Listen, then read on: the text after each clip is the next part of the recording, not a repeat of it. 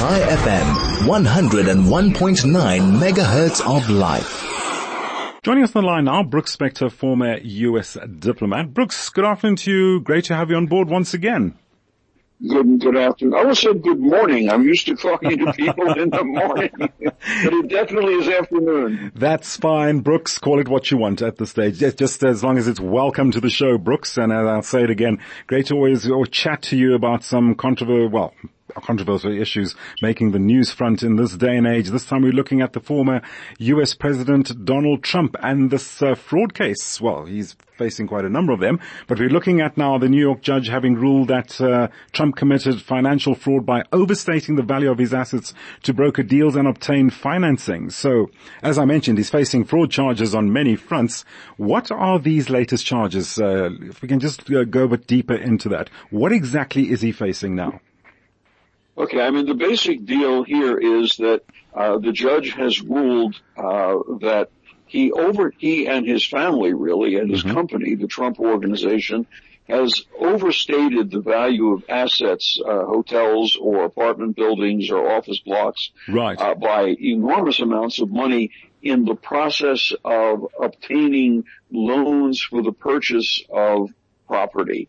Uh, and as a result, this is this is uh, this comes out of a couple of years worth of effort by the New York State Attorney General.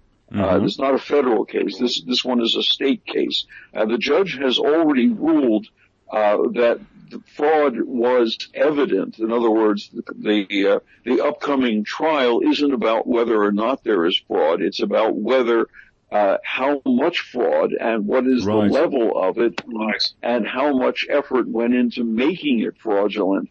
Now, what, along the way, the judge has also ruled that the business licenses for Donald Trump Sr. and his children and his company are to be withdrawn in New York. Now that's going to make it rather difficult for him to carry out business mm-hmm. operations mm-hmm. in New York.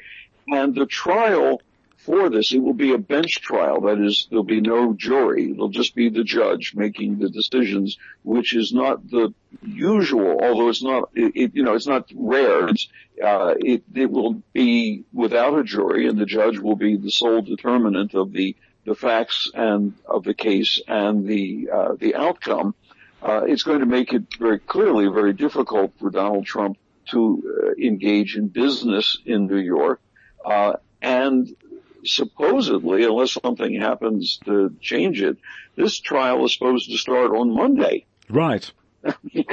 just just think about that for a minute. And, now, keep keep in mind that tonight uh, in U.S. U.S. time tonight there is a second presidential debate among Republican contenders for the nomination, not including Donald Trump. Right. Um, and right. that will also uh, one suspects that uh, what's happened uh, with Mr. Trump will be the subject of at least some of the conversation among the seven uh, would-be candidates who are participating in in the uh, in the debate, which takes place in another what 12, 13 hours. Right. Um, and all of this also comes as the various criminal proceedings in New York, uh, in Washington, in Florida, uh, in Atlanta, uh, that these are all moving forward as well.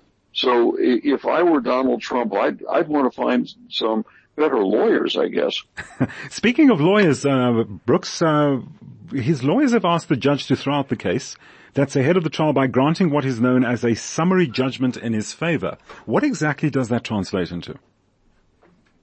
Well, summary judgment would have been without going through the, uh, the effort of a trial. Mm-hmm. The judge would dismiss the case uh, and simply say, "There's no evidence. There's no point." Uh, that's not going to happen in in, in this current case that, that you that you've um, started with. Um, the, the, judge has already ruled a number of times that some of the uh, issues that uh, Trump's attorneys have brought forward he said, in effect, you brought these things before me before. Mm-hmm. You brought these things before me multiple times. I've thrown them out every time. Now go away and come back with an actual defense. Right. Uh, Brooks, very quickly, you spoke earlier on about uh, Republican debate now around candidacy for the presidency, and okay, so those were the Republican candidates. Now, re- regarding Republican, the people on the ground, how do you think this has affected their opinion uh, towards Trump at this point in time? At this point, uh, the, all the polling data says a majority of people who say they are Republicans and will vote, those people say they are, uh, there's a majority of people who say they will vote for Donald Trump.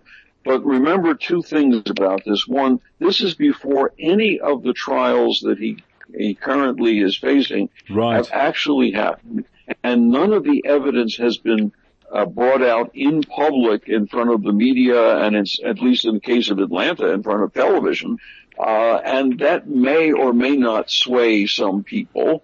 Uh, but further, uh, it's a, this polling is only among Republicans. That data, that 60% or so. Right. Uh, uh, people who say they are independent and people who say they are Democrats certainly have a slightly different view of the matter. Indeed. It's going to be interesting to see how this all pans out. Brooks, we've just about run out of time. Thank you so much for taking the time to join us this afternoon just to give us some background as to where former President Donald Trump stands regarding fraud cases against him. This is going to be a very interesting saga to pan out because one can imagine there's going to be numerous appeals regarding these fraud charges in the case against the former president. Brooks Spector, former U.S. diplomat, joining us on the line. Always great to have Brooks on board just to unpack these uh, complicated issues that the world, we in the, we in the world are encountering.